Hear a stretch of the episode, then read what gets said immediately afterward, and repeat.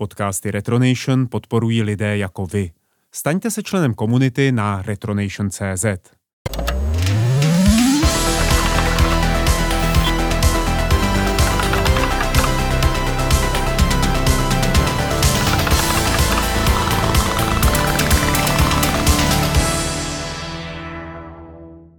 Zdravím vás, milí posluchači Wolfcastu. Mé jméno je Martin Vaňo a ve studiu vítám Michala Rybku, a.k.a. Wolfa. Nazdar, Wolfe. Ahoj. Dneska máme skvělé, úžasné téma, plné uh, kontroverzí a to jsou československé socialistické počítače. Wolfe, jak si toto téma vybral?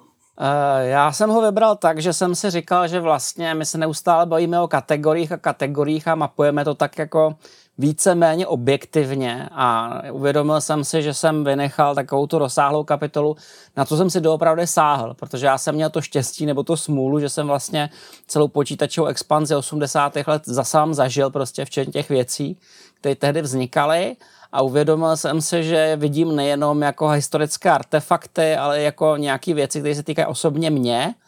A mám na ně názory, které jsou moje osobní a řekl bych, že se jako můžou rozcházet se spoustou jiných lidí, zvlášť s těmi lidmi, to tehdy jako navrhovali a snažili se to vytvořit, protože můj názor na ně je do značné míry přezíravý v tom smyslu, že sice chápu motivaci, se kterou ty stroje vznikaly, ale myslím si, že obecně to zatím byla docela špatná doktrína. A co si budeme povídat, jako za socialismu prostě byly nedostatky všude a ty nedostatky se hodně projevovaly na jejich kvalitě. A ta kvalita nebo nekvalita těch strojů v podstatě hodně souvisí se spoustou jako historek, který s nimi člověk zažíval, protože československý socialistický počítač, i když vám náhodou seděl na stole a byl náhodou zapnutý, tak to stále ještě neznamenalo, že nenastane v zápětí nějaké velké dobrodružství. Takže jsem si vybavil některé historky, které jsem s těmi věcmi sám zažil. A abych tak řekl, v tomto případě nejde o to, že to tehdy stálo za prd, což tak asi jako všichni tušíme, ale proč to tehdy stálo za prd. Což je podle mě ta hodně významná věc. Čili já bych teďka udělal taky disclaimer ve smyslu, že pokud teda asi tady budeme, asi tady určitě budeme kritizovat ty, eh, ty systémy, ale nesnažíme se kritizovat jejich tvůrce, kteří pracovali v podmínkách, v kterých pracovali, ale snažíme se uh, kritizovat celou tu to vlastně prostředí, v kterém byli nucený pracovat. Tak to asi můžeme říct, ne?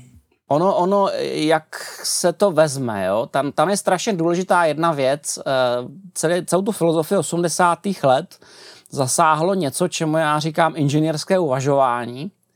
Uh, aby bylo jasný, ono postavit vlastně bytový počítač není až tak extrémně složitý, když jste inženýr. A to jsem pochopil v momentě, kdy jsem vlastně se s ním poprvé setkal, což bylo myslím v roce 1980 nebo 81 a dostal jsem se do poměrně pokrokového kroužku v našem okresním městě, kde v výzkumném ústavu bavlnářském se stavili vlastní počítače. Prostě občas se jim stalo, že prostě někdo přiveze zahraniční mašinu a oni se postavili její duplikát. Takže jako oklonovat cizí systém nebylo tak složitý. Dokázali klonovat jako docela složitý systém, postavili si tam vlastně klon Sharpu eh, MZ80, což byl jako japonský systém a poměrně kvalitní. Nicméně pro tu, pro tu dobu 80. let je charakteristický to, že eh, vždycky chyběly součástky a ona jedna věc je postavit si jeden kus toho počítače s nějakýma dílama, který si dovezeš prostě všude možně ze zahraničí. A druhá věc je pokusit se postavit stroj, kterýž máš stavit opakovaně z té součástkové základny, která v té době existovala. Takže se snažil používat eh, co nejnormálnější obvody, přitom se snažil ohlížet na to, aby ty obvody opravdu někdo vyráběl a dodával, a aby když je vyrábí a dodával, tak aspoň aspoň základní parametry, což překvapivě často nebyla pravda. A spousta těch systémů, které v té době vznikla, byla navržená divně, když se na to lidi dívají, tak naprosto nechápou ty věci, ale oni jsou navrženy divně, protože prostě nic jiného nebylo a ty výrobci často obcházeli limity způsobem, kdy museli dělat kompromisy, které bychom považovali asi za neúnosný. A já v té době jsem se zabýval hlavně programováním. Mě jako ne, moc nezajímala ta hardwareina, a tam jsem pravidelně narážel na to, že to inženýrské uvažování, jak to vůbec postavit, naráží na to programátorské uvažování, jestli se s tím dá rozumně pracovat. A te, tehdy bylo typický, že na softwaráře se neohlížel prakticky nikdo. O ně, o ně vůbec nešlo. Jo? Tam prostě ten program už jako někdo udělá. Prostě to už jako není naše věc. Prostě to, to důležité je prostě udělat ten hardware, napsat pro to nějaký základně, základní systém prostě a zbytek už se nějak vyřeší. A to je podle mě docela zásadní chyba. Eh, to v podstatě my jsme kopírovali za socialismu něco podobného, co stalo Japonsku. Japonsku v 70. letech si začali stavět svoje vlastní počítače, svoje národní počítače, Trošku to bylo podle mě i limitovaný uvažování, kdy tehdy si každý civilizovaný národ myslel, že když bude mít svý vlastní počítače, tak jako by schopný je postavit. Je to prostě něco jako otázka národní hrdosti. A ty Japonci si jako první uvědomili někdy v roce 77 nebo 78, jaká je to úžasná blbost. Oni prostě pochopili, a, a to je strašně zajímavé, že oni měli možná ze všech těch národů, kteří si stavili vlastní národní počítače, relativně nejrozumnější důvody, proč to udělat. Protože vlastně používají kanji, že jo, mají složitý kódování, mají atypický klávesnice, prostě všechno u nich je takový jako trochu divný u těch japonských počítačů. Nicméně oni si uvědomili strašně důležitou myšlenku, kterou, která u nás nikoho nenapadla, nebo nikdo s ní nepřišel, nebo neuvažoval vůbec o ní. A to ta, že oni si řekli, že když postaví nejlepší japonský počítače národní, tak to budou nejlepší japonský počítače. Když to oni chtějí stavět nejlepší počítače. Takže oni velmi záhy zjistili, že i když mají spoustu systémů, které měli rozpracovaný, které podporovali kanže a podobně, tak je prostě opustili a přešli na tu standardní platformu, takže už v tom roce 81-82 se soustředil primárně na, na PC a na další jako poměrně kompatibilní platformy, jako byl třeba MSX, což je MSX je zajímavá americká platforma, to navrhnul Microsoft, jako Microsoft Extended, tam měl to být standard v 8-bitových počítačích. A O Japonce toho chytili, protože jako jeden z mála standardů přirozeně počítal i se národními jazykovými sadama, takže to, se toho chytili a nechybělo mnoho a měli jsme standardizovaný 8 bity a standardizovaný 16 bity.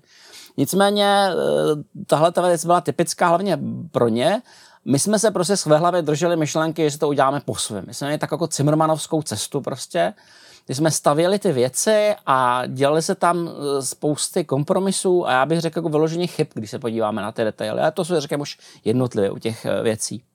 Dobře, protože to mě, to mě hodně zajímá, no.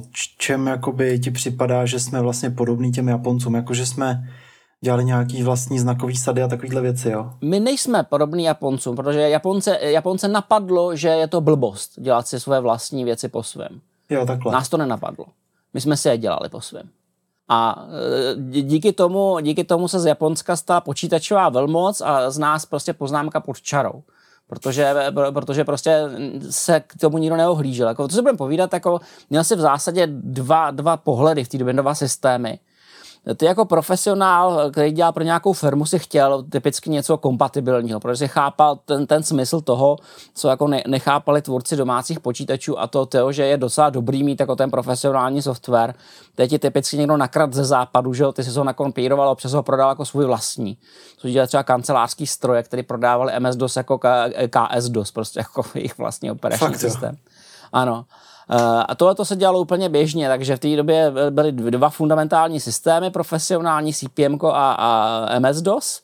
A Slušovice to třeba dělali a strašně na tom vydělávali, protože tam byl ještě další hrozně důležitý faktor, který dneska skoro neznáme, a to je valutový problém. Valutový problém spočíval v tom, že ty pokud si chtěl nakupovat na západě nějaký komponenty, prostě nějaký kvalitní díly, tak ty jako podnik si sám musel nějaký valuty přinášet. Nefungovalo to tak, že bys prostě prodával jenom jako na vnitrostátní trh a potom si šel někam koupit prostě mm, nějaký zahraniční počítače. To prostě nešlo. A e, tak nastávala strašně bizarní situace, protože byly vlastně stan, za, e, stanovený monopoly jednotlivý, kdy byly podniky, které byly relativně bohatý, měly docela dost jako peněz, ale neměly valuty tak si nemohli kupovat počítače. A to dalo prostor pro vznik, vznik firm, jako byly, jako byly třeba Slušovice, JZD Slušovice, kdy se začalo stavět ten náš systém, a ten náš systém se vyznačoval tím, že se prodával sice za koruny, ale prodával se extrémně, extrémně draho.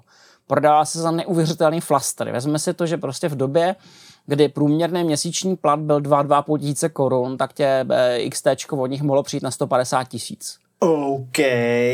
To v, podstatě, to v podstatě znamenalo, že pro domácí uživatele bylo vyloučený, aby si něco takového vůbec dostal. Prostě to vůbec jako nešlo, to bylo jako mimo hru. A i ty profesionálové si měli potíže. A teďka přichází ta druhá věc, my jsme tady měli takový specifický problém, protože RVHP vyrábělo komponenty, které se eh, stavily většinou jako pro požadavky průmyslu a armády a armáda se vždycky první dostala klizu. Vždycky dostala ty nejlepší věci. Že o co si řekla, to se jí prostě ukradlo prostě v zahraničí a to se jako začalo stavět a oni si vyžrali pravidelně ty nejlepší, nejlepší várky, nejlepší šarže a potom jako něco zbývalo. A je strašně zajímavý, že eh, hlavou dům trvalo chvíli, nebo trvalo určitou dobu, než zjistili, že to je vlastně úplně blbě, protože oni se vůbec neohlíželi na ten domácí trh, na ty domácí počítače, Protože si mysleli, že to je zábava a to je prostě sekundární. A trvalo jim několik let, než jim došlo, že když děti, děti nesedějí u doma u počítačů namydlejí si do Basicu, tak to znamená, že o pár let později nebudeš mít lidi, kteří budou mít používat počítače v té armádě. A to znamená, že v, v dalších pět let nebudeš mít inženýry, kteří budou schopni ty věci vyvíjet. Že to byla veliká, veliká, veliká chyba. A pak se začalo prostě ve velké panice navrhovat něco, něco čemu se říkal jako výukové systémy, a je hrozně zajímavý, že i když jako se opakovaně mluvilo o domácím použití, tak se prakticky za to nic z toho, co dělali ty velké firmy, nedostalo do domácího prostředí. To bylo naprosto, na, na, naprostý minimum, který se pozastavím, když to stalo. A stalo se to hlavně eh, právě kvůli tomu, tomu, kvůli tomu, kvůli tomu vyžírání těch kvalitních komponent, protože prostě to, co zbývalo na ty domácí počítače nebo na ty školní počítače, byly komponenty nižší kvality a vypadalo to, jak to vypadalo. To, co je hrozně zajímavé, je, že my jsme u nás měli spoustu dovážených počítačů, jako Československá sovětská republika byla vždycky tak trochu jako na půl západ. Je tam obrovský rozdíl mezi tím jak to vypadalo v, v sovětském Rusku, jak to vypadalo u nás. U nás jsme měli jako docela dost emigrantů, kteří jako něco vozili. Měli jsme docela dost šmelinářů, kteří prostě byli schopni vyšmelit bony a ty si mohl koupit prostě za ty bony třeba Atari prostě 800 eh, nebo něco takového tak jsme se jako relativně dostávali a paradoxně domácí uživatelé byli nezřídka líp vybavení prostě než ty školní. Plus, a tam je ještě strašně důležitý faktor, my jsme si byli nezřídka schopni ty počítače stavět sami. Těch lidí, kteří se u nás stavili doma počítače, překvapivě hodně. Já mám ve sbírce dva, který jsem dostal, jako vysloveně home buildy, prostě, které byly stavěny. A když se podíváš třeba do elektroniky nebo amatérského rádia, tak různý, různý nápady a plány nastavení domácích počítačů se tam vyskytují jako poměrně pravidelně. Jsem mohl jako prostě udělat vlastní desku a udělat si vlastní klon ZX Spectra typicky. No a je hrozně zajímavý, že prostě v tom se strašně lišíme od, od sovětského Ruska, kde prostě si lidi mohli jenom stavit tyhle věci takhle doma. A na rozdíl od nás, kdy my jsme relativně rychle přešli po pádu komunismu k civilizovaným západním systémům, tak v tom Rusku ještě dobrých deset let jeli spektra a jejich klony a takzvaný super spektra. Protože oni prostě ty peníze neměli vůbec, takže prostě u nich se ta, ta, ta počítačová revoluce poodsunula ještě o tuhle tu fázi a v tom jsme se jako docela lišili. No a když se takhle řekne dělat si počítač doma, tak já si to představuju jako dítě 90. let, nebo to jsem byl dítě v 90. letech, kdy si člověk prostě nakoupil ty komponenty, které jsou nějak jako standardizovaný, ale všechno je to v zásadě už ten PC systém, že jo. Ale v těch 80. letech to byl trošku víc každý pes jiná ves, nebo jak si mám představit, že vůbec jsi schopný dát dohromady ze, ze švábů desku? No, vypadá to asi takhle. Pokud si chtěl něco dělat, musel jsem mít kamarády. Prostě základní pravidlo eh, v 80. letech bylo, chceš dělat cokoliv, musíš mít kamarády. Chceš do tak softwaru, musíš mít kamarády. Chceš něco dovíc ze západu, musíš mít kamarády. Chceš si postavit vlastní počítač, musíš mít kamarády. Musíš mít kamarády, kteří ti seženou kuprextit, kteří ti prostě na to jsou schopní nafotit uh, schéma, který to navrtají, protože jinak to budeš vrtat ručně a co se zblázníš, přes který seženeš komponenty, které ti půjčí věci na oživení, nebo ti to oživěj. Mm-hmm. A celou tu věci poslavíš doslova do písmene z gruntu. Takže podle toho, jak moc umíš pájet nebo ne, a podle toho, jaký máš kamarády nebo ne, tak ten výsledek může být poloprofesionální, anebo může být tak úplně zoufalý. Může to vypadat doslova jako klubko drátů. Ale protože nemáš žádnou jinou volbu, tak do toho jdeš. A je strašně zajímavý, kolik lidí si stavilo takhle klony, typicky se stavili klony ZX Spectra je hrozně zajímavé, že u nás jsme těch klonů třeba z DX81 měli relativně málo.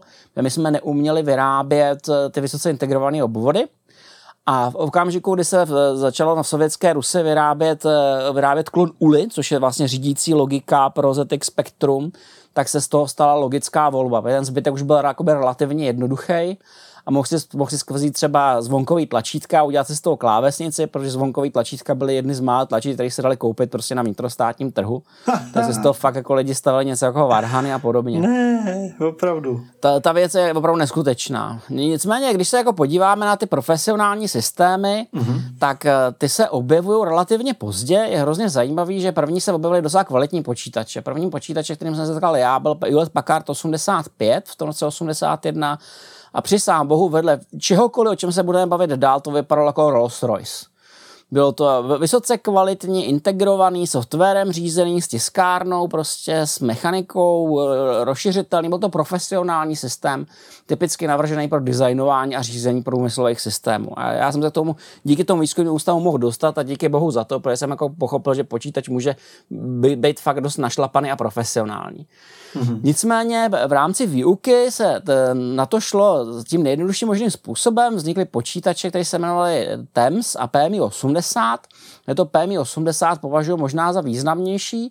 To zase objevilo v roce 82 v Tesle Píšťany a je to vlastně single board. Je to vlastně takový typický žlutý kufřík nebo modrý kufřík, na kterém je jedna jediná deska a na, na ní jsou ty šváby, které ty sám vidíš Mm-hmm. Vedle těch švábů je namalovaná značka, že na to nemá šahar pod napětím, protože to fakt jako není vůbec ničím zakrytý. Typicky v tom máš ještě kus alobalu, který jako přesto dáváš, abys to jako nezničil statickou elektřinou, poté co se jako třeš svým, svým svetrem z 80. let prostě o linoleum prostě a nabiješ se na, na, na, na astronomické napětí a, a, a, a energie, abys to jako nezničil. Tenhle ten systém vyšel z toho, co se dělalo v 70. letech, třeba Sharp MZ40K v roce 1978 byl podobný. Mělo to jakoby kalkulačkovou klávesnici, kalkulačkový display a ty si do toho vkládal hexadecimální programy, což jako jistě chápeš, prostě není úplně to, eh, s čím bys dnes oslovil prostě uživatele TikToku.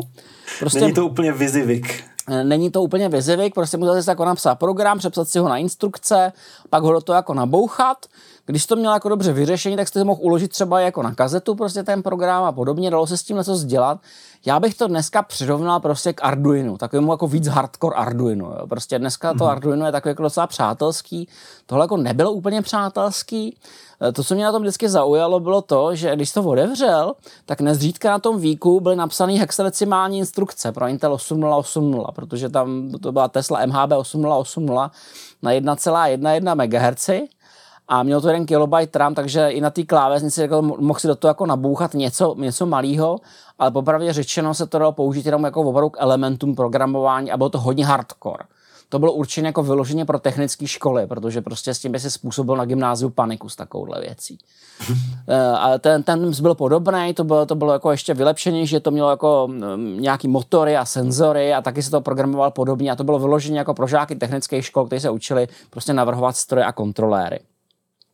Dneska si to nedovedeme úplně jako představit tohleto, že by se s tím pracovalo, ale věř tomu, anebo ne, prostě jsou lidi, kteří se na tom naučili programovat.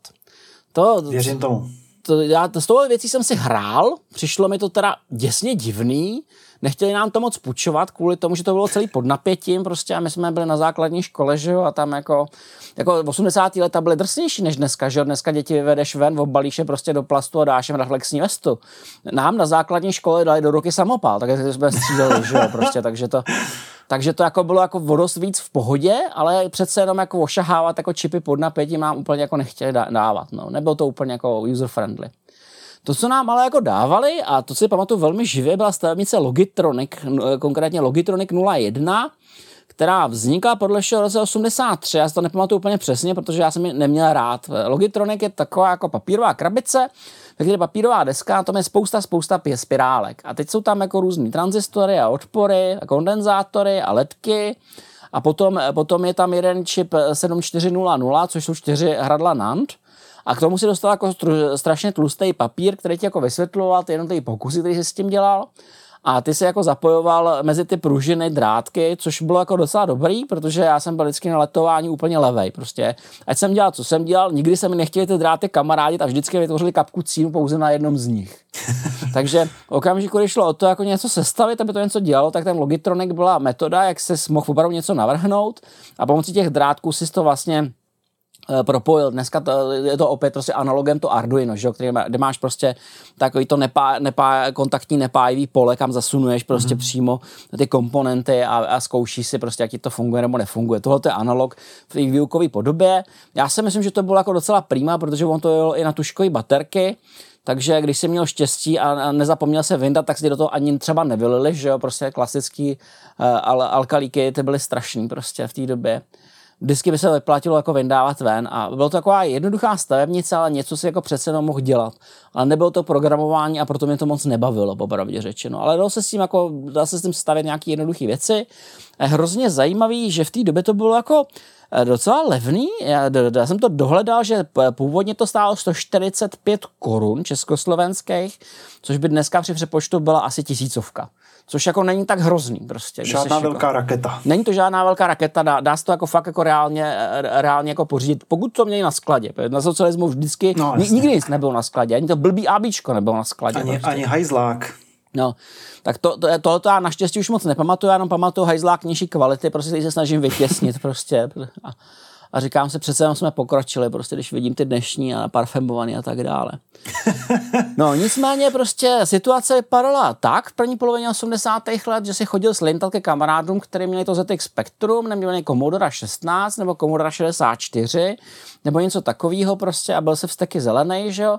A v té době už jako pohlaváři zjistili, že začínáme zaostávat. A tak se rozhodli na to jít prostě tak, jak to dělali vždycky a nechat navrhnout výukový počítač. A výukový počítač se začal vyvíjet v závodě ZPA v Novém Boru v roce 1984 pod názvem IQ 150 což uh, mělo znamenat, já jsem si myslel, že to je vtip jako nejdřív, ale to fakt mělo jako znamenat, že budeš jako vysoký IQ prostě. Když po, po práci s počítačem se ti zvýší IQ, jo? No, no, no, no, to je možná i pravda, jo, ale ne s tím letím počítačem, protože ten počítač neměl takhle vysokou IQ, protože uh, se jim srali paměti, protože měli špatný časování, měli blbě navržený zdroj, který se jim přehříval, uh, měli problém se sladěním těch jednotlivých dílů, protože zjistili, že prostě co pes stojí náves a nezřídka se jako ty parametry rozchází do té míry, že to nejsou schopni vůbec jako rozjet. Takže prostě e, e, procesor od Intelu vyžadoval přesné časování, zatímco sovětské paměti nebyly úplně, e, se, se chovali se trochu jako po kocovině prostě a nebyly, nebyly velmi přesné a jejich časování také nebylo precizní. Sovětské paměti se udržovaly ranami kladivem. No, ono to vypadá jako vtip, ale nejlepší byly sovětské paměti EPROM, které se vymazávaly ultrafialovým světlem a který, když si zapomněl přelepit, protože na sobě měl takový okýnko nahoře, když si to zapomněl přelepit nějakou tmavou páskou, tak si mohl vymazat obyčejným sluncem. Takže stačilo prostě ten počítač jako postavit na slunce a nevhodně pronikající sluneční paprsky prostě byly schopny vymazat jako romku. No, super. To je, jako fakt, Dobrá feature. Je fakt výživný, no. Takže to IQ 150 vyrobili asi jenom 100 kusů, než prostě to jim to vrátili k přepracování. Já bych hrozně rád sehnal to původní IQ 150. Vím, že to někdo má, ale prostě ne, neviděl jsem to nikdy na vlastní oči. Já jsem viděl až to, to, to druhý, který se jmenoval IQ 151, to je z roku 85 a to jako řešilo většinu problémů, kde pod pojmem většina problémů si představ, mělo to ty samý problémy jako původně, ale ne tak často. Eh, to, co bylo úplně běžný, bylo, že ono to mělo masivní hliníkový chladič na tom zdroji vzadu prostě. Eh, mimochodem ten masivní hliníkový chladič byl důvodem, proč to kupovali radioamatéři, když, když se to jako vyhazovalo, protože málo kdy seženeš masivní hliníkový chladič prostě. A, ale on nestačil eh, a i tak prostě vypadávala paměť. A já si pamatuju, Tedy to docela hřálo. Tvrdilo se, že si na to můžeš ohřát kafe. To, to není úplně pravda, ale já si pamatuju, že já jsem programoval nějakou úlohu v lednu eh, v kabinetě, kde se jako netopilo a vždycky, když byla zima, tak jsem se natáhl přes ten obrovský hnusný počítač a šáhnu se a ošahával jsem prostě rukama, eh, rukama ten chladič, abych se ohřál což jako fakt fungovalo. A mimochodem ten počítač byl vyráběný z nějakého rozdrceného plastu, byl to celý nějaký recyklovaný. A to, co je hrozně zajímavé, je, že ten počítač je gigantický, obrovský. Když ho rozebereš, tak zjistíš, že obsahuje desku, která není o moc větší než, eh, než ta ZX, eh, ta ZX Spectrum ale má to nižší integrace, je to méně povedený. Celá ta věc nebyla navržená úplně šíleně, protože oni předpokládali, že prostě budou mít jako výkonný zdroj, budou tam mít základní desku a bude to něco maličko jako PC, jestli to budeš trkat takový moduly a ty moduly prostě ti, budou navyšovat to IQ toho počítače tak, jak potřebuješ, jakože třeba bude mít schopný malovat jemnou grafiku, nebo že prostě budeš mít víc znaků prostě eh, na obrazovce, nebo že si vyměníš modul za něco jiného. A skutečně, skutečně před pádem komunismu ve spolupráci s Matematicko-fyzikální fakultou eh, Univerzity Karlovy v Praze vznikly docela moderní věci. Vznikl proto moderní Pascal, vznikl proto moderní disketový systém AMOS a celý se to dalo, eh, se to dalo dělat nějaká pracovna, kde jako lidi pracovali a měli sdílenou osmipalcovou flopy mechaniku, takže to už nebylo tak jako šílený.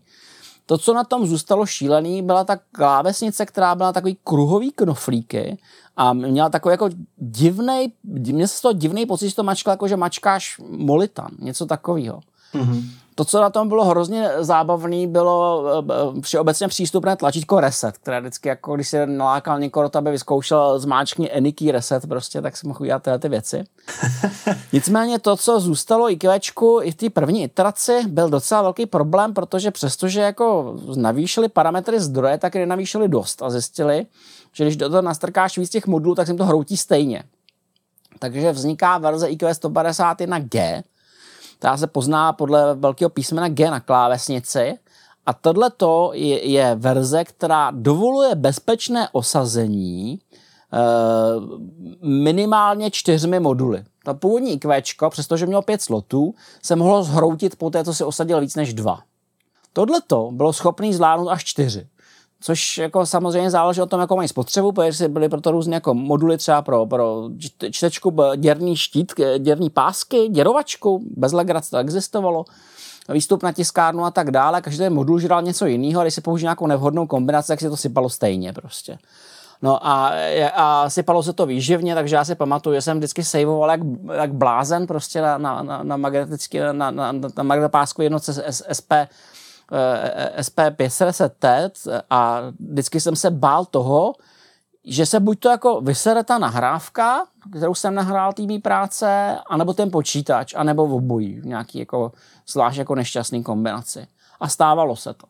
To jako nebylo jako vůbec divný, že jsem na tom prostě dvě hodiny něco dělal prostě, zvlášť když si dělal něco drsnějšího, jako jestli opravdu jako vkládal stroják a tak, a tak, který se jako neukládal úplně jednoduše, a on to udělalo blob, tak jako byl se zase na začátku, jako na schledanou. Takže psycho. No v té době existoval vtip, který my jsme publikovali v amatérském rádiu, že v IQ je zabudovaný eh, detektor tachyonu, který prostě jako odečítal, odečítal nějaký pseudonáhodný údaje od někud z počítače a vždycky jako psal, teď proletěl tachyon prostě. A, teď, a byli lidi, kteří mu věřili, že to fakt jako funguje. Jo. Hmm. A celý to bylo o tom, že ta věc prostě byla jako nestabilní a nespolehlivá. No a s tím letím eh, s tím letím jsem měl dočinění spoustu, protože to byl počítač, který byl standardní školní počítač pro Českou republiku. Byl sesíťovaný a já jsem získal velmi špatnou pověst, protože jsem eh, proto napsal eh, červa pro, pro, pro naši laboratoř. Takže jsem jako jednou došířil červa prostě do naší počítačové laboratoře a pak jsem jako se úsměvem sledoval, jak kolabují počítače prostě jednou po druhým. A poté, když se jako provalilo, že jsem na tom mohl já, tak od toho okamžiku, když se tam cokoliv posralo, tak to bylo na mě. Ty zlý. První, jeden z prvních socialistických hackerů. No, já jsem se, já jsem se jako zajímal o viry a, a o věci v té době, ale jako jenom v tom rozsahu, jakým to šlo, a tak samozřejmě ta síť byla zajímavá, že, že s tím mohl jako něco dělat po síti. No, jasně. Teď se dostaneme k, k jednomu z velmi kontroverzních témat. Což je Tesla PMD 85.1 a na to pa- panují různé názory. Jsou lidi, kteří to považují jeden za nejhorších počítačů, který u nás vzniknul. Já si osobně myslím, že to je možná jeden z těch povedenějších. Ten důvod, proč si to myslím, spočívá v tom, že mám určitá kritéria na to, podle kterých stanou úspěšnost platformy. A ta zní? A jsou, jsou lidi, kteří si myslí, že úspěšná platforma je ta, která je populární, že? kterou mají lidi rádi. Aha. Já si myslím, že to je platforma, u které vzniklo dostatečné množství strojů a hlavně u které vznikaly generace dalších strojů. Mm-hmm. Jakmile prostě po verzi 1 se objeví verze 2, verze 3 a tak dále, tak prostě vidíš, že s tím aktivně někdo pracuje, že to prostě není osamocený voják v poli, nestojí tam jako Milou Šakeš prostě sám kůl v plotě a tak dále, ale že to je prostě mašina, se kterou se reálně pracuje. A PMD 85.1 je strašně zajímavý stroj, vznikl v Tesle Pěšťany a vyvinul ho Roman Kiš. Roman Kiš se přestěhoval do Ameriky, nicméně u nás měl přednášku a já jsem se s ním bavil. A zajímala mě ta historie, protože s tím tím strojem jsem zažil uh, strašnou spoustu utrpení, protože to byl jako nejčastější počítač, který se objevoval právě v těch výzkumných ústavech, protože on byl jako na rozhraní mezi praktickým strojem a výukovým strojem. Roman Kiš ho postavil strašně zajímavým způsobem. Je on jako jeden z mála lidí v té době si uvědomil, že docela důležitý faktor pro úspěšnost počítače je, aby to něco mohlo doopravdy dělat. Takže ten jeho počítač se vyznačoval tím, že měl výměný modul pro romku a hlavně měl velké množství vstupů a výstupů. A měl taky strašně nepřehledný, strašně nepřehledně napsaný manuál, který psal on sám a který já jsem úplně nechápal, protože on se prostě věnoval hlavně otázkám, jak k tomu něco připojit. Jak k tomu připojit diskáru, měřící zařízení, nějaký řídící systém a tak dále. A on mi sám řekl, jako jo, že prostě šlo o to prostě navrhnout cokoliv, co dokáže něco řídit což bylo jako v té době důležitý. A všechno ostatní se tomu jako podrobilo, takže zbytek se stavil z toho, co byl, a to hrozně zajímavé. Takže vlastně první verze, ta 85 jednička z roku 85, se vyznačuje tím, že má extrémně tuhou klávesnici. Ta extrémně tuhá klávesnice je dělána ze zvonkových tlačítek. Protože Tesla pěštěny měla z nějakého důvodu přístup k tlačítkovým telefonům nebo tlačítkám pro tlačítkový telefony. Ty v té době byly příšerný. Se že to strašně křupalo vždycky, když se do toho jako mačkal. No a z tohohle toho oni udělali tlačítka. A jako na tom jako cokoliv vydatlit, znamenalo se tam prokřupat prostě. Nízký chod s extrémním odporem, prostě něco na tom jako napsat šílený prostě. Celý to bylo takový jako ne- neohrabaný. Eh, když mi říkali, že je to odvozený z PMD 80, eh, eh, odvozený z Hewlett Packarda 85, jak jsem tomu nevěřil. Hewlett Packard 85 je skvělá mašina. To je skvělá, vychytaná, perfektní mašina. Když to tohle to mi přišlo jako takové ruchadlo, a Roman Kiš mi potom jako říkal, že se inspirovali, ale že to není kopie. Prostě, že oni jenom jako vycházeli z toho konceptu, jak to bylo zařízený, hlavně vstupy, výstupy a podobně. A to, co mě na tom počítači zaujalo, byly patice, protože bylo hrozně zajímavé to, že on měl všechny čipy, všechny šváby měl v paticích. A ty patice měly určité aspekty praktické, jako například to, že se na ně musel dávat bacha. Takže nás jednou vezli na počítačovou soutěž s Ústí nad Orlicí přes Andrelův chlum a náš eh, šéf, eh, náš šéf našeho kroužku nás posadil ke svému kamarádovi do Škody 110R a do toho kopce, do Andrlova chlumu, se jezdí závody do vrchu. A ten týpek byl nějaký závodník, co jezdil závody do vrchu. A on to pochopil tak, že nás tam sveze, jako aby jsme tam byli hodně rychle. A řeknu ti, ten kopec má zatáčky jako 270 stupňů, prostě okay. 30 metrů, pak jako 90 doleva a tak. A on to vzal nahoru průměrně někde mezi 80 a snad stovkou prostě. Takže jsme tam lítali z jedné strany na druhou. A když jsme jako dojeli do té cílové destinace, tak jsme zapojili naše PMD 85 a nefungovalo ani jedno. Ale náš, uh, náš vyučující to znal, takže vytáhl šroubovák, rozmontoval je a šel zamačkat všechny šváby do těch patic. Jeden po druhém. Zamačkával je po, všechny pořádně na doraz. A tím ten tu mašinu oživil, protože prostě během té cesty, co jsme lítali jak hadr na holi, prostě my mládež s těmi počítači vzadu v tom autě, tak z, toho, tak, tak z těch patic popovylezly ty šváby. Co na to říct? No, za prvé, za prvé bylo to dost jako extrémní jízda, kterou jsem jako už jako nikdy neopakoval, nic tak šíleného jsem nezažil. A za druhé ty patice mě jako docela vyděsily, takže když jsem se potom setkal eh, s Romanem Kišem, tak jsem se ho ptal, proč pro boha svatýho použili patice. A on se tak jako zasmušil a říká, no, tě zelené patice, tě byly otrasné. A pak mi vysvětlil důvod, proč PMD 85 používalo patice. Všechny domácí počítače na západě, který jsi kdy viděl, jsou typicky letovaný a v paticích najdeš jenom něco hodně divného, třeba romku nebo něco takového prostě. Typicky jsou letovaný. A on mi říká, no tam byl problém v tom, že v té době si nikdy nebyli jistí, jestli mašiny neběží proto, že jsou jako špatné desky, anebo jsou špatné čipy. Protože si mohl mít jedno nebo druhý nebo obojí. No a oni, aby ty počítače byly schopny rozchodit, tak prostě všechny vyráběli s paticema a při tom eh, testování měli čipy, o kterých pozitivně věděli, jsou funkční. Takže vždycky vzali tu desku, tam nastrkali ty funkční čipy, tu desku oživili, rozchodili a když ten počítač jako jel, tak testovací čipy zase vytáhli, protože byly vzácný, že jo, ty, které opravdu jako fungovaly. A začali tam strkat ty, které jako měli v té šarži zrovna a hledali prostě, kde se jim to podělalo, které z těch čipů je vadný. Oh. Ta věc ve skutečnosti byla ještě daleko horší, než jsem si myslel, protože on mi prozradil tajemství, proč ROM port byl připojený přes paralelní rozhraní, co já jsem nikdy nechápal, ten přišel jako úplně ujetý, prostě úplně nesmyslný. A on mi prozradil, že se dostali k nějakému velkému balíku čipů paměťových, který jejich výrobce vyrobil úplně mimo specifikace. Prostě vyrobil je tak, že se nedali osadit do žádného reálného stroje, prostě, protože jejich parametry byly úplně mimo. No a jeho napadlo, že když je galvanický oddělí, tak je nechá jako jet v těch jako jejich normálních parametrech a přes ten paralelní port jako připojí k tomu normálnímu počítači. Ten jediný důvod, proč to udělali, bylo to, že prostě byli k dispozici. A nebylo je jak jinak použít a je napadlo, že takhle se použít dají. Mm-hmm. Což je jako úplně extrémní. Jako to je prostě fakt jako věc, když se díváš na to schéma, tak tě jako v životě nenapadne. Proč by to někdo dělal takhle strašně blbě? A oni to dělali přesně z tohoto důvodu, protože prostě nic jiného nebylo a museli používat i ty čipy, které by se normálně do toho počítače osadit nedali, protože byly jako mimo specifikace prostě. Což je úplně crazy. No, tak tohle to je první, to je, to, je, to je první stroj, který postavil, mi vyprávěl jako další příhody ze svého života, jakože dostal prémii za, za, za, za PMDčko a první věc, kterou udělal v novém autě, které se koupuje, se v něm vyboural a tak. A to prostě bylo to hodně legrační. No, ale je strašně zajímavý, že oni to jako rozjeli a oni to rozjeli zhruba tak, jak dneska Průša dělá tiskárny. To znamená, že oni udělali workshopy, kde jako přijížděli lidi a vstavili si své vlastní PMDčka sami. A já, když okay. jsem se ho ptal jako na to proč, tak on říká, tak za prvé, prostě jsme neměli tolik jako montážních kapacit, aby jsme to jako stavěli. A za druhé, když si technik postaví sám svůj vlastní počítač, tak se ho umí i spravit. Takže nemusí řešit servis prostě. Ty lidi se ho servisovali sami, když se jim na to něco rozbilo. A zřejmě to fungovalo. Eh, v roce 86 se objevuje druhá verze PMDčka, která se vyznačuje tím, že vyměnili z těch telefonních eh, eh, kláves na takový jako s vysokým chodem a tím to jako podstatně zhoršili.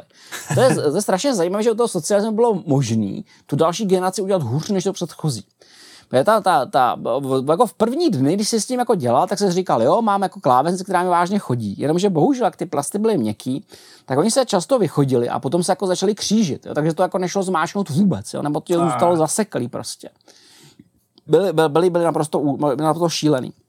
No, opravili tam basic, změnili tam nějaké věci, jako zlepšili čtení spásky, které byly zač- dělané ze, začátku úplně strašný, začali experimentovat s grafickými módy, s nějakou grafikou a tak dále. A je hrozně zajímavý, že ty, ty stroje, přestože se jako stavili u nás těch našich dílů, byly významně dražší než ty dovážený. Protože třeba, když jsi jako e, přes Tuzek skupoval to Atari 800 XL, tak tě přišlo zhruba na 6,5 tisíce, nějak tak prostě ale to PMD 85 stálo 12 tisíc se všema jeho prostě nedostatkama, nekompatibilitou a tím, že to bylo víceméně černobílý a nebyly k tomu žádné hry a tak dále, to stálo takovéhle prachy. Ale bylo to, bylo to to, co prostě potřeboval, to potřeboval průmysl, takže se v to pokračovalo v tom vývoji. Pak se objevil rok později 85.2a, která vypadá podobně jako ta dvojka, ale je docela přepracovaná. K tomu přidali 8 kg navíc, takže to má už jako 64 KB a e, předělali, předělali romku, tak je, to, tak je to zjednodušili. Takže prostě ta, ta verze je prostě jako spolehlivější. Dokonce dělali údajně i verzi 2B, kterou já jsem teda neviděl, která byla jako ještě nějak upravená. A pak udělali verzi 85.3 v roce 1988, kdy e, z experimentů s barvou přišli na to, že to mělo barvu, takže byli schopni zobrazovat černou a čtyři barvy v normě PAL.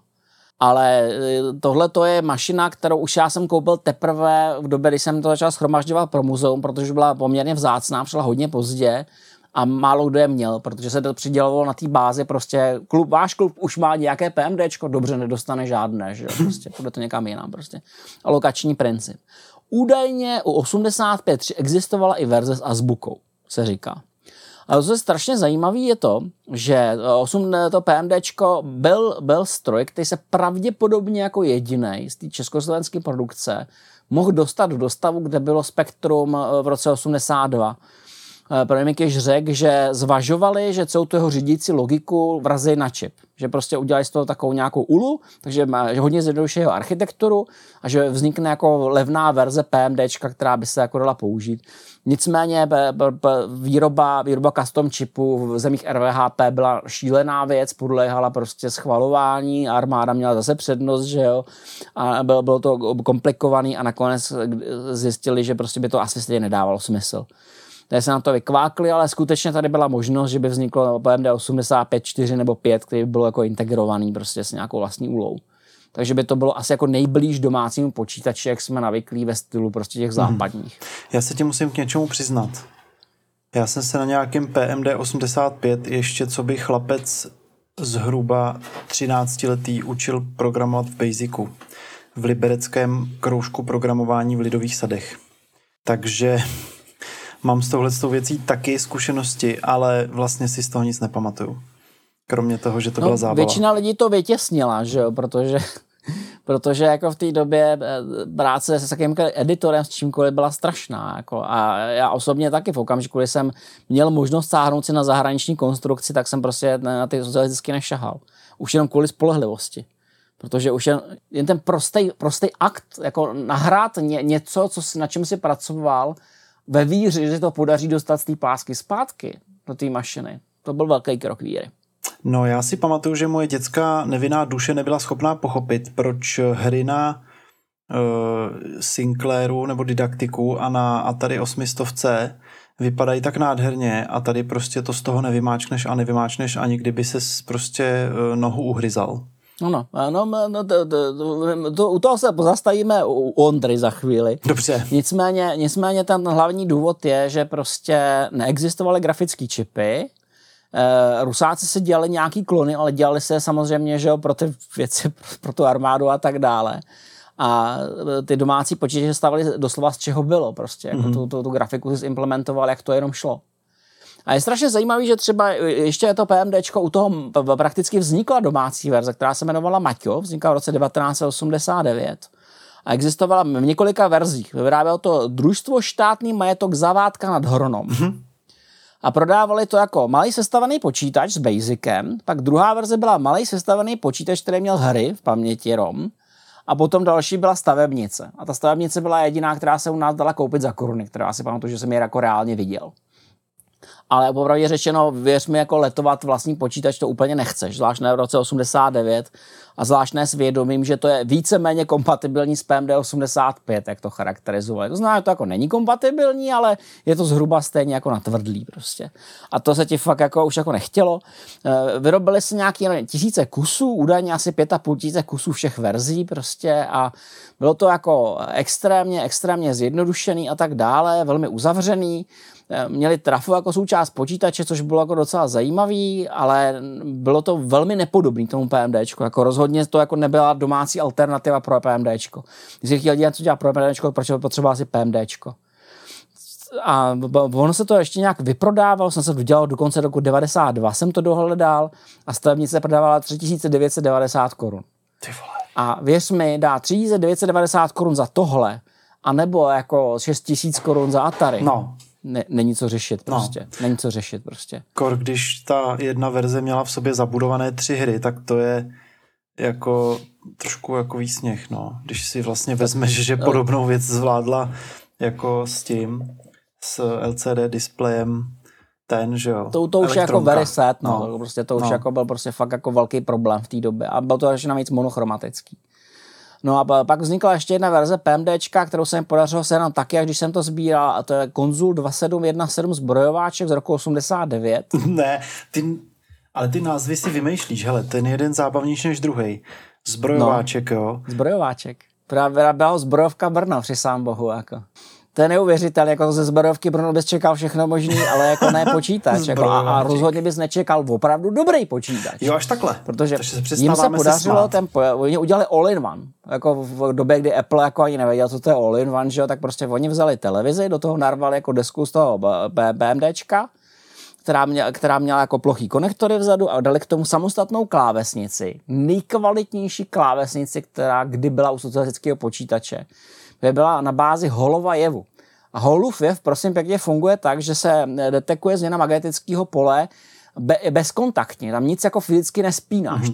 Ten, ten, ta detekce probíhá na základě změny prostě toho pole. Díky čemuž ta klávesnice byla extrémně trvanlivá. To je, to, je, to je opravdu fakt jedna z mála, na kterou se nedá říct jako nic špatného. A o, to, o tom, o tom jako svědčí, že oni to vyráběli zhruba jenom rok, ty počítače. Mm-hmm. Vyráběli spolu s dvojitou flopy mechanikou, s magnetofonem SP210 a, a, a nějakým, nějakým serverem. A existují fotky, že se to používalo na základních školách ještě v roce 2011. Jo. Což je teda jako masakr. Jako vezme si to, že máš školský prostředí, ve kterém ti 12 let ty stroje přežijou. Dokonce to má disketovku. No, se k tomu šla připojit teda. To je prostě fakt docela pecka, takže tady, tady o to já opírám své tvrzení, že PMD 85 a jeho klony byly jako opravdu ten, ten pravej 8 bit, který u nás vzniknul, protože vzniklo mnoha variací a ta poslední byla docela dobrá. A možná, kdyby se trochu přepiglovala, jak z toho být docela použitelný 8 bit, i když teda jako ty limity architektury byly od začátku jasně daný, prostě, že to bylo omezený. Tak asi možná taky, kdyby vznikla o deset let dříve, že tak by to byla jiná. No, jako to je ten základní problém. No. Že my jsme byli se vším pozadu o pět až sedm let. O pět až sedm let prostě. A tam jako nejvíce to projevovalo právě na ty litografy, protože říkám prostě, uh, už u ZX 81 v roce 1981 dokázal Clive Sinclair vrazit počítač do jedné uly.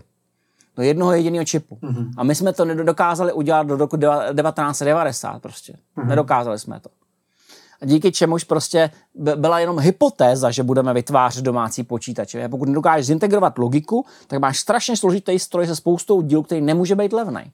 Mm-hmm. S tím se nedá nic dělat.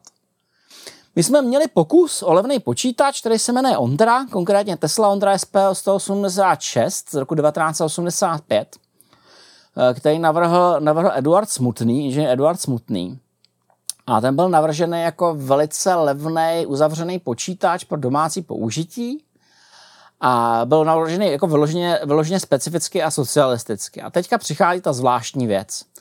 Já chápu, o co, to, o, o co se pokusil, ale udělal strašnou spoustu velice špatných rozhodnutí.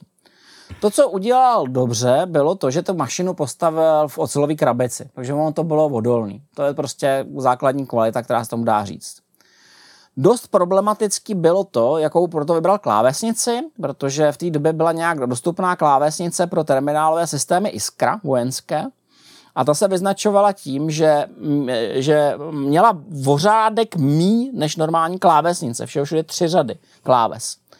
To znamená, že ta horní řada kverty se používala zároveň pro raz, dva, tři, čtyři, zároveň se používala pro diakritiku, pro všechno a ten počítač byl doslova obklopený shifty. Ty jsi měl tři až čtyři shifty, jo?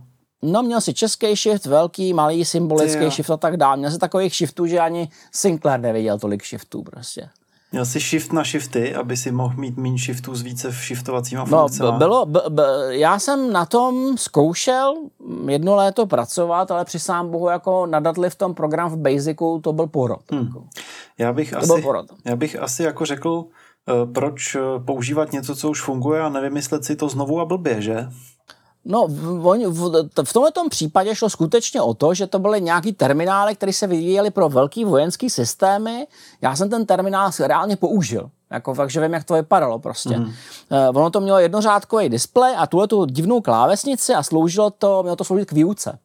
Jo, že se dávali vojákům elektronické testy a měli tam prostě učebnu asi prosto jako lidí a ty si do toho jako bouchal něco. A na to to bylo asi dobrý. Ta klávesnice měla dvě velmi pozitivní vlastnosti. Za prvé byla odolná, což je docela důležitý. A za druhé fakt fungovala tak, že měla jako relativně rozumný stisk že to mělo jako nízký chod, větší odpor, ale nebylo to tak šílený ty tlačítka prostě eh, pro, pro, pro telefony prostě, takže to jako doc, byl, takže chápu to určitou logiku, ale jako, jako bylo to nešťastný, protože tím vzniknul počítač, který se ti opravdu nechtělo používat. Opravdu se ti nechtělo používat.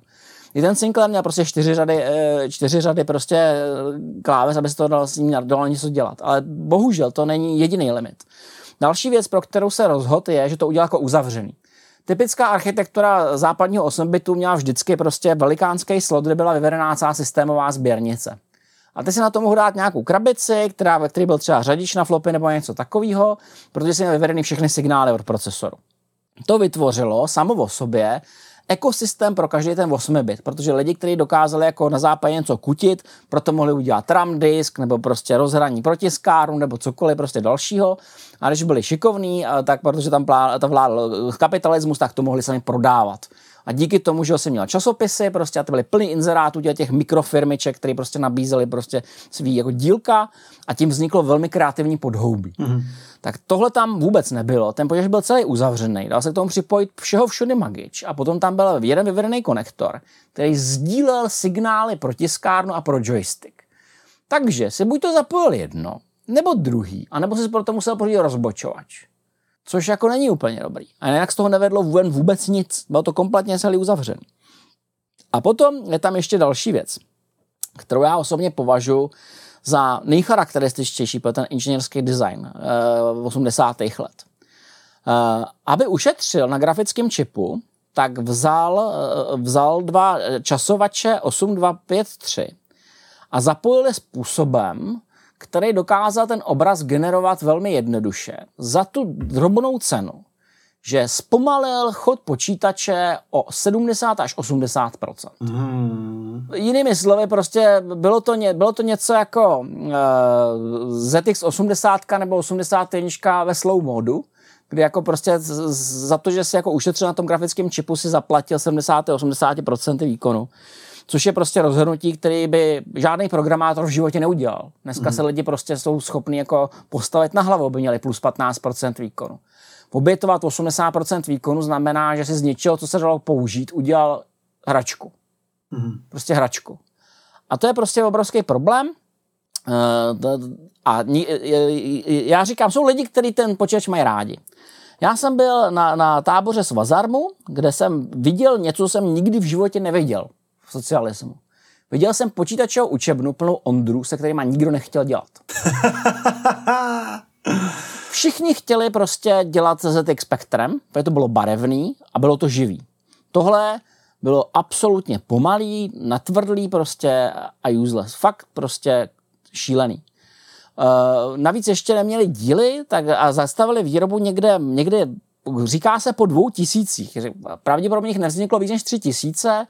Jsou lidi, kteří tvrdí, že viděli stroj s pořadovým číslem přes 2000, ten můj má asi 1600 něco, takže nevím, ale jako řekněme si to takhle, jako 3000 počítačů na celou Českou republiku. Vezme si to, když máš prostě laboratoř, tak prostě na, na každý dvě děti maximálně musíš mít počítač. To znamená, že máš 15, 15 uh, uh, počítačů prostě na třídu, že jo. Mm-hmm. No, takže řekněme optimisticky, že máme 3000 strojů. To nám vybaví. A, da, a dáme jich 15 do 3, tak máme 200 tříd, což jako... Není mnoho. Věru není mnoho. Takže ten, ten počítač nikdy nebyl schopen ani nahradit IQčka. On se pouze stal jejich konkurentem což jako je samo o sobě docela nešťastný, protože ten se, má různý, různý nekompatibilní systémy, tak to musíš jenom vyvíjet znova a znova. Hmm. A to je ten největší problém, jo, že prostě v té době se neuvědomovali ty vývojáři, eh, nebo přehlíželi význam softwaru. Prostě si řekli, uděláme hardware a po... někdo už proto doprogramuje ten spreadsheet. Někdo už proto doprogramuje prostě textový editor. Prostě. Někdo proto doprogramuje operační systém. Ale těm Japoncům už došlo, že největší práci máš v tom softwaru, že je daleko jednodušší držet se kompatibility toho softwaru, než prostě znovu vymýšlet kolo. Protože prostě každá individuální platforma postavená na individuálním hardwareu znamená, že proto všechno budeš dělat znova. Hmm. To, to, to, co se dělo na západě, v už 70. letech bylo CPM, prostě napíšeme softwarovou vrstvu, díky který nám software poběží na různým hardwareu. PC prostě přišlo s, unifikovanou myšlenkou. Jenom my jsme znova a znova objevovali kolo, navrhli jsme nový a nový počítače, které byly jako levný a nestály moc dílu a, a nebylo pro to vůbec nic. My jsme ve skutečnosti měli i problémy s těma počítačemi, které si dováželi sem. Dováželi třeba Sharp MZ800, hmm. který byl japonský a pro který jako nebylo moc her, ale naštěstí byl relativně podobný tomu ZX Spectru. Takže se našla jako skupina hackerů, z nich které ty lidi znám, kteří prostě brali ten software prostě z ZX Spectra a přepisovali ho tak, aby na tom Sharpu běžel. Nezřídka na tu cenu, že běžel monochromaticky, protože nebyli schopní přepsat ten kód pro barvu. Ta barevná implementace byla úplně jiná, ale měl si aspoň něco. Měl si něco, co se dalo hrát prostě na tom Sharpu. Když to tady prostě, když máš něco takového, tak si to můžeš napsat celý znova. A to je jako fakt jako velký neštěstí. Já mám jednu pozitivní věc na počítači Ondra SPO 186. A sice, že má neuvěřitelně cool krabici, ze který by si každý hipster okamžitě omdlel. A kdyby se v takových uh, krabicích prodávali dneska noťasy, tak uh, hipstři nevědí, kolik si jich mají koupit víc. No ano, jako, měl jako dobrou krabici měl a měl i dobrou dokumentaci. Jo. Měl dokonce i takového maskota, který jsem nějakou dobu měl, ale bohužel mi ho asi rodiče vyhodili, prostě takového robotka prostě. Robotka? A já, Už to googlím. já, chápu, já chápu tu intenci, která zatím byla, ale my, myslím si, že to bylo neštěstí a když jsme se o to hádali, tak jsem říkal, už v té době jsme se měli zaměřit na jednu věc, na klonování ZX Spectra. Což jako se nakonec jako vážně jako dělal, stalo. Ale, že jo? To byl a... ten didaktik. Ano, ano, to se nakonec vážně stalo a bylo to velmi úspěšný. Mm-hmm. Ale tam ještě nejsme. Tam ještě nejsme. Já bych se ještě pozastavil, než se dostaneme k didaktiku. U jednoho počítače, se kterým jsem já osobně nepracoval, sehnal jsem ho až jako artefakt do muzea, který se jmenuje ZVT SMEP PP01. A to je prosím pěkně, ZVT označuje závody výpočtové techniky v Žilině a zkrátka SMEP označuje systém malých elektronických počítačů. A je to počítač, je to 8-bit, který, uh, který navrhl RHP. Ty krásko. A díky tomu, Ukámaný. že víme, jak ta věc jako vypadala a jak se jako chovala, tak jsem získal představu, jak si vlastně RVHP představovalo 8 bity. A věru, ta představa je taková, že by se ti hodila do post-apa. No pojď mi. To mě zajímá. Proto, právě byl jsem, to právě počítač, a to je strašně zajímavé, byl to počítač určený primárně pro armádu a ozbrojené složky. A distribuoval se jako takový kufřík, ale, ale nebyl to jako úplně laptop, jo, protože se to jako musel připojit furt do sítě, ale měl to jako kufřík, mm-hmm. takže takový plastový kufřík s uchem, který se jako dones, odkotil to. Nesměl to nosit moc často, pak se ti odlomily plasty, ale při kvalitě sovětských plastů se to dělo běžně, se odlamovaly plasty. Tak se to jako připojil a přece se objevil stroj, který měl strašné množství ledek prostě a gigantické množství kláves. Prostě zatímco na Ondrovi jsme ty klávesy neměli, tak tady bylo strašný kvantum. A taky výrazný chladič. Vypadalo to, no ono to, jako, ono to bylo jako velký, takže se to jako mělo teoreticky Teoreticky to mělo jako šanci se dobře ventilovat. Nicméně pak se k tomu přistoupil a zmáčkl si první klávesu a zjistil si, že to je ta nejotřesnější klávesnice, kterou kdo vymyslel. Protože ona má sice vysoký klávesy, ale extrémně nízký zdvih a je ultra tuhá. Mm-hmm. Takže ty prostě jako bušíš do něčeho, co opticky na fotce vypadá jako klávesně západního počítače, ale ve skutečnosti je to prostě eh, o něco horší než u toho Ondry. A v tu mm-hmm. ráno jako vidíš, že máš víš, počítač, u kterého se nikdo nezamýšlel o tom, co s tím uživatelé budou dělat. A podle všeho s tím uživatelé toho moc nedělalo, protože se to vyrábělo poměrně málo. Je zajímavý, že prostě bylo to podle všeho docela jako pokročilý, mělo to assembler, monitor, Pascal prostě, mělo to jemnou grafiku, mělo to hardwareu, akceleraci scrollingu, což je absolutní unikát, pokud si to dobře vybavuju, ale mělo to RGB výstup. Takže se k tomu připojil okay. barevný monitor. No tak, tak to zase nezní jak strašně, no. Nezní, ale, ale ta klávesnice. Kdy, kdy, kdy, uživatelé podle všeho s tím nebyli spokojeni a nepoužívali. Takže ty policejní složky to dali někam do těch klubů, kam tam chodili policejní děti, prostě by na tom jako něco dělali. na tom a tím to skončilo. Hele, a ještě mi řekni jednu věc. Jak se furt narážíme do kolečka na ty klávesnice, že prostě stály za prd tak eh, přece i ty sálové počítače museli mít eh, nějaký terminálový klávesnice. To se, ty taky stály za prd, nebo eh, víš Ale k něco? terminálem klávesnicím u velkých počítačů tě řeknu jednou. Jednou jsem byl vpuštěn do, do stálové výpočetní techniky, abych se nudil, tak jsem se začal hrabat v terminálu. Něco jsem jim tam zhroutil a byl jsem vyhnán a pak jsem měl zakázaný vstup. Takže nevíš. Takže nevím ale, ale hádám, že byly asi jako o něco lepší, když jako ta kvalita byla různá, protože třeba e, německé počítače Robotron měli ten, ten, tu chybu, že měli tak strašně silný pružiny pod těma klávesama, že když se jako nedopatřením praštil tou klávesí, tak to ty, ty, ty čudliky vystřelilo. To si říkal, to no. odpálilo a lítali po celý místo. To si říkal. To byla moje hned další otázka. Co to bylo za ten počítač, co mu vystřelovali klávesy? Robotron. Robotron, Robotron 1715. Velká těžká ková klávesnice, vypadalo to jako odolně, ale bože, bože ne, bo, bože jen s tím nepraštit. Je to všechno odletělo prostě. Byly, pruži, byly tam pružiny použité zjevně prostě pro eh, nějaký analog kapslíkové pistole nebo pro něco takového. Prostě tě míjeli ty čepičky, které odlítaly do dálky. Takže teď jsme asi vyčerpali už téma, velmi zábavné téma eh, tady systému malých elektronických počítačů a přejdeme teda typu k didaktikům. Ano, ano. Didaktik vyráběl spoustu počítačů, didaktik alfa, didaktik beta, Uh, ale to, ten opravdu důležitý, ten opravdu legendární, kterým vzešel do dějin a kterým je velmi významný, je didaktik Gamma. Mm-hmm. Oni vytvořili Gamu 87 a 88 a to byl první pokus o výrobu skutečného domácího počítače protože Didaktik Skalica vlastně vyráběl spoustu jako po, po, učebních pomůcek a je strašně zajímavý, že vzhledem k tomu, že zřejmě měli reálný kontakt s reálnými dětmi, tak jim došlo, že zásobovat je systém jednotných elektronických počítačů jako fakt neudělá žádný dojem, ale to, co dělalo všeobecný dojem, byly pirátské hry, které se valily ze západu. Těch byly mm-hmm. kvanta, Eh, občas s tím byly ideologické problémy, protože vím, že jako se soudruhu moc nelíbilo, že eh, hrajeme hry jako Rambo a Raid over Moscow prostě. a, a pochopili, že prostě s tím musí bojovat a skutečně oni s tím bojovali. Jo? A já si nedělám legraci, ale v roce 88 nebo nějak tak byla vyhlášená soutěž Buduj a braň socialistickou vlast. A za mnou jako přišli jestli jako nechci jako přijít s nějakou hrou a já jsem na tím jako přemýšlel. A říkal jsem si, že by se vlastně dalo udělat něco, jako by se jako stavil nějakou zeď dole a vždycky jako přiletěli americký bombardér, jak by si vzal kalacha a střílel po nich prostě a pak se to zase opravoval, něco na ten způsob. Nějakou takové kokotinu. a potom jako, prostě. Potom jsem tuto myšlenku pobavně přednesl před svými rodiči, kteří byli fundamentálně a političtí, tím se vyděsili a řekli mi, ať, ať, ať se ani nenapadnu do něčeho takového míchat, tak jsem se do toho nemíchal, takže jsem se nestal tvůrcem prostě socialistické. Nestal si se zasloužilým svazákem budujícím socialistickou vlast. No, zasloužilý bych asi nebyl, protože by to podle mě pochopil jako ironii, protože... Ale měl by si doma krásnou plaketku a diplom.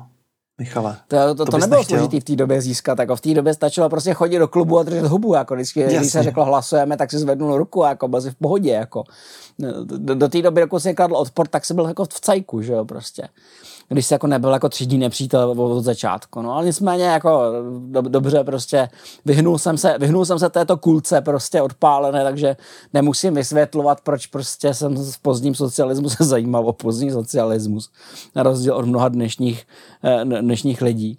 Eh, a v té době ten didaktik Gamma podle mě už je takový jako důkaz nevíry v socialistický systém. Oni vlastně vzali už vlastně vyhnulý systém, protože vlastně Amstrad v té době už eh, sežral Sinclaira a nikdo se moc jako nezajímá realisticky o tu původní 48, protože, se, protože Amstrad se, si dělal že svý 128.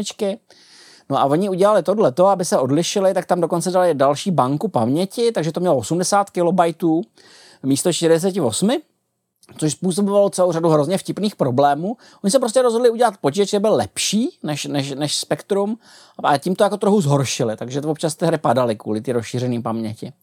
A muselo se to jako uspůsobit a přepisovat. A potom tam měli nějaký problém s úlou, že používali nějaký sovětský klon úly, která nezobrazovala kružnice přesně, takže to bylo celý takový trochu šišatý. Ale upřímně řečeno, bylo to kompatibilní, žralo to prostě hry, které se sdílel s kamarádama, ZX Spectrum se vyznačilo tím, že měl extrémně robustní záznam na magnetofon. Když se to jako nezdá, jako při svých zpětních eh, vzpomínkách, ale bylo to tak robustní, že to dalo vysílat normálně rádiem, že Poláci normálně vysílali prostě programy pro ZX Spectrum, takže ti jako řvalo rádio, ty se to nahrával na radiogramofon. ne. A, a, a, tohle to prošlo, jako na rozdíl od mnoha jiných systémů, bylo to fakt jako velmi, velmi odolný, jako. A docela rychlý, jako, se, se 12 ty body, takže to bylo docela dobrý. A, uh, původ, a do, objevilo se to, objevilo se to v maloobchodní síti a za 6200 korun. A musím říct, že teda mělo to sice klávesnici v duchu původního uh, gumáka, původního spektra, ale jim se podařilo udělat tu klávesnici pozlacenou a velmi odolnou, takže to bylo velmi populární. Prostě typicky na ty, ty klávesnici ti odešlo to, že jsi odčoupal ty popisy, jo, že ti zmizí popisy prostě. Mm. Ale ta klávesnice sama funguje ta, ta jako velmi odolně navržená. Takže to bylo jako velmi povedený, velmi populární a úspěšný a fungovalo to prostě. A lidi to kupovali za 6200 korun a byli z toho docela, docela nadšený, eh, protože popravdě řečeno nemusel se to kupovat v Tuzexu, to se dalo koupit jako reálně. Aha. No a oni, oni s tím jako laborovali a vylepšovali to po, po modelu 87 přijel model 88 a potom přijel Didactic M v roce 1990. A to je vlastně už jako poslední počítač, který jako vznikal za, za, za socialismu a prostě byl dokončený až potom, po kapitalismu. A je zajímavý, že v mnoha směrech je to krok zpět, protože rozšířená paměť zmizela, kvůli tomu, aby to bylo kompatibilnější.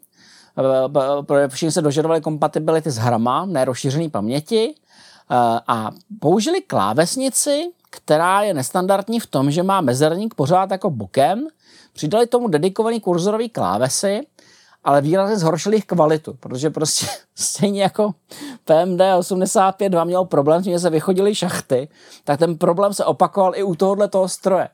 Takže z začátku jsem měl radost, že ti jako mačkáš ty klávesy jako reálně a pak si začali zasekat a pak je to bylo celý v pytli. Takže dneska je složitý najít počítač, který jako funguje, prostě M, který funguje. No a uh, oni k tomu, uh, oni k tomu udělali ještě jednu verzi, uh, která se jmenovala Didactic Compact, kde vlastně použili M a vedle toho dali ještě flopáč a měl to řadič pro flopáč. Takže jsem měl jako takový jako opravdu realisticky vypadající domácí počítač, který si mohl používat jako relativně civilizovaným způsobem. A je zajímavý, že se stal uh, dost ikonickým, což můžeme zjistit, že existují, existují eh, počítače postavení buď to na didaktiku Compact nebo na didaktiku Gamma, ty upravoval Compact Service. Compact Service v roce 92-93 dělal úpravy, že si od nich mohl objednat to, že ti to dali uh, modul, modul Melody, který obsahoval jako generátor zvuku, nebo ti to rozšířili na 128 kg RAM, takže tam mohl spouštět eh, i, i hry pro 128 a v některých případech dělali i takové věci, jako že vzali základní desku, Uh, dali k tomu uh, audiokartu, dali k tomu řadič, prostě pro flopy mechaniky, co to zamontoval do PC caseu. A tahle ta věc se prodávala v, ještě v polovině 90. let za 15 až 16 tisíc korun. Jako v době, kdy jsi mohl koupit XT, se tohoto prodalo za ty prachy. A já jsem se v té době s ním bavil, já jsem to chtěl prostě jako pro retrohraní. A oni mi prostě řekli, že cenu nesnižují, protože to prodávají na západ. Že prostě fanoušci, který na západě, který mají ty retro scény, že to mají tak rádi, ten systém, že jim to prostě zaplatí. Aha. To je zvláštní teda. To bylo jako fakt zvláštní, prostě mně se podařilo sehnat i e, tady tu upravenou verzi, ne podobě v toho caseu, ale v tom podobě toho jako rozšířeného počítače. A je fakt zajímavý, že to mělo takový jako dlouhý život. Ale zrovna v té době E, jako v sovětském Rusku nebo postsovětském Rusku e, vznikaly superspektra, že, který se dotáhly až do dnešní doby, že, Škorpion, Pentagon, různý, různý superspektra a tak dále.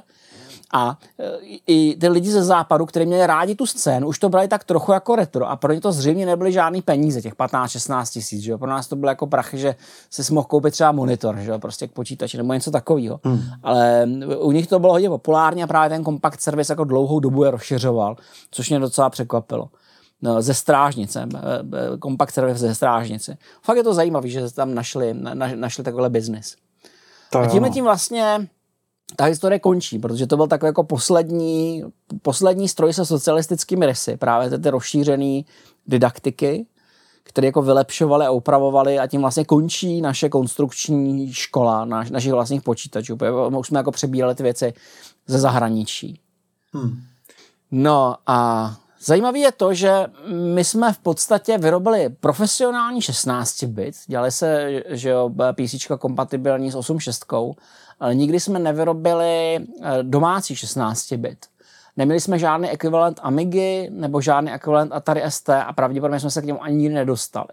Když si vezmeš tomu, jak byl složitý vývoj Lorraine a kolik měla custom čipů a jak to bylo jako složitý a kolik programátorský práce kolem toho odvedlo, tak bylo víceméně jasný, že to je úplně mimo schopnosti na, našeho hardwareového průmyslu a pravděpodobně i kutilů, že už by to jako nebyli schopní ukutit ten software. Mm. Protože my jsme všechno dělali v takovém malém. Jo. Mě vlastně strašně líbilo rčení jednoho člověka, který říkal, že Češi jsou jako hobiti, jo. že si prostě tady jako sedíme prostě a ve svých malých domcích děláme své malé projekty a jenom občas jako děláme kvalitní zbraně prostě. Pozor, jo. My jsme takový hobiti střední Evropy a... Pozor, jo. On, já jsem... Mm, ono to je jako fakt vidět, no. Já jsem, já jsem, já jsem eh, cestoval takhle občas třeba po zemích východního bloku, postsovětských republikách, jako je třeba Gruzie. A tam, když ehm, řeknete, že jste jako z Československa, tak eh, se všichni natchnou a začnou vám vykládat, kolik fantastických výrobků měli z Československa, ať už se jednalo o boty, které šly složit a dát do kapsy, nebo nábytek, nebo fichtla. O zbraních moc jakoby tam lidé nemluví, ale československý průmysl má na, ve východním bloku v Sovětském svazu bývalým dost dobrý jméno, jo, takže to jsem jenom chtěl říct tak na okraj. No nicméně v té oblasti technologií nám to stačilo, proto aby jsme si udělali něco, něco jako domácí počítače a aby jsme si udělali svoje vlastní verzi PC a svoje vlastní verzi CPMky, kterou udělali jako ty větší podniky, ale v okamžiku, kdy se do toho, do té výroby zapojil východ, a začali jsem dovážet levný klony, tak bylo prostě jasný, že to je konec. Že prostě není ani teoretická šance, že bychom s nimi mohli sou, soutěžit. Mm-hmm. Vlastně ten průmysl vyrábějící ty poloprofesionální stroje u nás byl v podstatě, existoval jenom díky tomu, že mohl být mnohonásobně dražší, než bylo na západě. Jo, že prostě ty, ty, ty, ty ceny, které si platil za PC kompatibilní počítač nebo za cokoliv, co mělo profesionální grade nebo kompatibilitu, byly naprosto neúnosně vysoký proti západu. Mm-hmm. A bylo to hrozně vidět právě u těch podniků, které vyráběly stroje, které se vyvážely ven a tudíž měli valuty a tudíž si nakupovali svoje vlastní stroje ze západu. Mm-hmm. No, na já jsem měl docela štěstí, protože ten výzkumný ústav bavanářský ten pracoval ve vývoji textilních strojů a ty se vyvážely všude možně po světě, no, takže oni prachy měli, takže jako to, oni se dostávali jako k docela dobrýmu hardwareu to bylo jako veliká klika, kterou jsem měl, ale jako to, to bylo taky všechno, že jo? protože jinak jako většina rodičů jako neměla někde jako známý, že by, že, že by jako zasypávali hardware prostě ze západu nebo něco takového. To byla spíš jako výjimka i, i, i v tomto kontextu. Je taky hrozně zajímavý, že tohleto, ten vývoj pravděpodobně ovlivnil to, že jsme dlouhou dobu byli pevnost PC gamingu. Že u nás ta konzole neměly moc tradici, Eh, typicky se k nám málo kdy vozili a hlavně byly obrovský problémy sem dovážet cartridge. Do té doby, dokud se sem podařilo dostat to železo a nějak se sem propirátil ten software, tak to ještě šlo. Ale vozit originální hry, prostě to bylo jako prakticky úplně nemožné a konzole bez originálních her jako je, je docela dost k ničemu. Až teprve v 90. letech se začaly objevovat klony. Já nevím, to pamatuješ, jak Větnamci začali prodávat takový ty různý super konzole, což jo, byly jo. klony, že jo, 8-bitového NESu nebo, nebo Segy, na kterých bylo jako narvaný jako strašný tuny her a tak dále. Hmm. Až s tím letím se k nám začaly dostávat konzole. A zřejmě to taky vytvořilo tu naše velmi výraznou pirátskou tradici. My máme výraznou Protože pirátskou tradici. My máme masivní pirátskou tradici. Jo tady v podstatě jako neexistoval žádný legální software, že prostě za bolševika, respektive prostě si ho koupil, koupil od někoho, kdo pra, prakticky někde ukrad. Mm-hmm. Jako kupovat jako legální software, to jsme se učili v 90. letech. Jo, jako myslíš tradici, že máme hluboké pirátské kořeny, takhle. Ano, mm-hmm. ano, prostě tam ta, jako bylo, bylo naprosto normální, že prostě si skoupil železo a předpokládal, že automaticky veškerý software bude zdarma. Prostě nikdy, nikdy se u nás jako nedíval na, na železo jako na tu levnější část z té kombinace mm-hmm. software-hardware. Jo. No. Jo, zatímco Bill Gates říkal, prostě jednou bude hardware tak levný, že ho budeme dát k softwaru zadarmo, tak prostě my jsme se na to dívali přesně opačně a díky tomu tady se vzniká ta vel, velmi silná scéna, že i vlastně mm-hmm. z těch bývalých kopírovacích klubů tam vlastně začaly vznikat software house. Mm-hmm. Kolem nich prostě. Mm-hmm. Že jsme měli jako výraznou hackerskou scénu a tak dále prostě.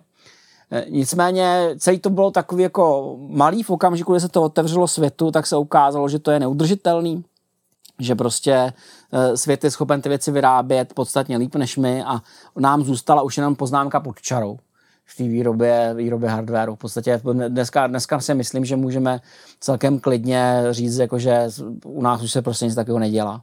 Což je do jisté míry možná škoda, na druhou stranu si nejsem jistý, jestli bychom někde překonali tu inženýrskou tradici, protože jsem eh, našel některé záznamy klubů, které se bavili ještě kolem roku 2000, že vyvíjeli prostě nějaké jako projekty eh, kolem roku 2000 a strašně mě zaujalo, že ta dikce těch hádek se nezměnila. Že tam třeba řešili, že budou standardizovat paměťové karty pro ZX Spectrum a někdo jako přišel s myšlenkou, že měli mít stejný formát jako PC, že měli mít FAT16. A pak tam přišel nějaký inženýr, začal argumentovat, že to pro ZX Spectrum není vhodné, že by si měl udělat vlastní. A fakt tam jako proběhla jako debata, která skončila tím, že vyhrála ta sekce, která se rozhodla, že si napíšou svůj vlastní file systém, který není kompatibilní vůbec ničím, protože to je lepší. Mně tohle to připadá, že mi to trošku připomíná eh, situaci v 90. a v 0. letech v českých herních studiích, možná, že to bylo všude, ve smyslu musíme si napsat vlastní engine. Ano. Nemůžeme vzít cizí engine. Oni teda jako zaplý ty enginy byly docela drahý, že jo? ale stejně ti to ušetřilo strašně moc práce a možná je to takový to, možná je to takový to naši furianti 2.0, jakože přece to zvládneme líp, než prostě nějaký blbeček na západě. Co myslíš? Uh, jako těžko říct, jako já jsem, já jsem zažil jako spousty debat, kdy prostě se vysoce vzdělaný a inteligentní lidé dokázali pohárat o to, jako komu to myslí víc prostě a bylo v tom opravdu asi takovýhle aspekt. Hmm. Ale mně přijde, že minimálně v těch 80. letech ten inženýrský návrh kdy se zdůrazňovalo za každou cenu to železo. Vždycky.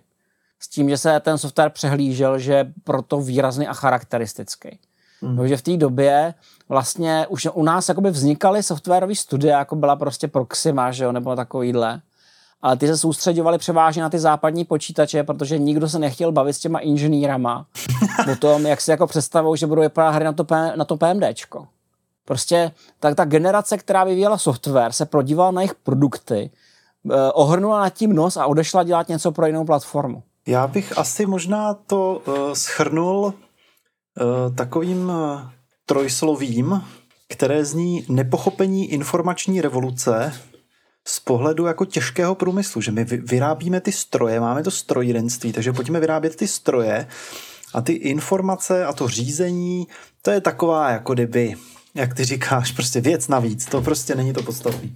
Nepochopení informační revoluce, no. Ano, na, na, to jsem, na to jsem taky narazil. Na to jsem narazil na tohoto filozofii u některých jako fakt starých inženýrů, starých techniků, kdy prostě pro ně software neznamenal nic. Hmm. Hardware znamenal všechno. Prostě software pro ně znamenal jenom implementaci funkcí. Něco prostě pro lidi, kteří neumějí pořádně letovat a neumějí prostě leptat Kuprextit a takovýhle. Hmm a jako určitě, něco takového tam byl a ono to má, mělo určitý smysl, že jo? protože ty v 80. letech, když se živil jako kutil, jako amatér, tak si typicky vydělával tím, že si lidem něco opravoval nebo dělal, ne tím, že se pro ně programoval. Mm-hmm. Takže podle toho se podle mě tam objevovala i ta hodnota, podle toho, v čem ty lidi vidějí tu hodnotu. To už si jako naprogramujete sami. No, prostě. Máte to tady, tak si to naprogramujete sami. Tady máte nějakou knížku, hrajeme si s programovatelnými kalkulátory, to už zvládnete. To je jednoduchý. Na druhou stranu bych řekl, že jsme to eh, zase zvládli teďka za poslední dekádu a půl, řekněme, docela dohnat. Minimálně v oblasti těch her, tady máme studií per capita, bych řekl, jako hodně rekordní množství, nebo určitě ne jako, ne, určitě ne jako špatný množství. Vzniká tady celá řada různých jako globálních startupů, že jo, co se týče antivirové ochrany, tak máme vlastně dvě globální firmy, jestli se nepletu, a vzniká spousta zajímavých jako softwarových um, firm, tři, jako je třeba Space No, což jsou týpci, který, o kterých nikdo neví, protože oni nepotřebují reklamu, protože oni dělají analýzu satelitních uh, dat, satelitních jako obra, obrazů a s pomocí té analýzy dělají třeba uh, statistiku přítomnosti ruských vojenských jednotek na Donbasu nebo skutečné ropné zásoby čínského impéria a takovéhle věci. A takže si myslím, že jsme to v tom softwaru to jako začínáme docela dohánět. Co myslíš ty? No to je možná, to je možná taky zajímavý téma, kde bychom se na někde mohli podívat prostě na pád hardwareu a vzestup softwaru v našich zemích. Leč to je, leč to je to už někde trochu jinde. To už jsme, mm-hmm. to už jsme programovali na cizím, abych tak řekl. Dobře. Tak já myslím, že už jsme asi dnešní téma dostatečně probrali. Eh, takže já ti poděkuju zase za tenhle ten skvělý díl, který mě osobně ohromně bavil. Díky moc. Já všem děkuju za pozornost. Já samozřejmě taky všem děkuju za pozornost, děkujeme, že nás sledujete, zůstaňte nám věrní, nalaďte si nás i příště a mějte se krásně. Naschledanou. Naschledanou.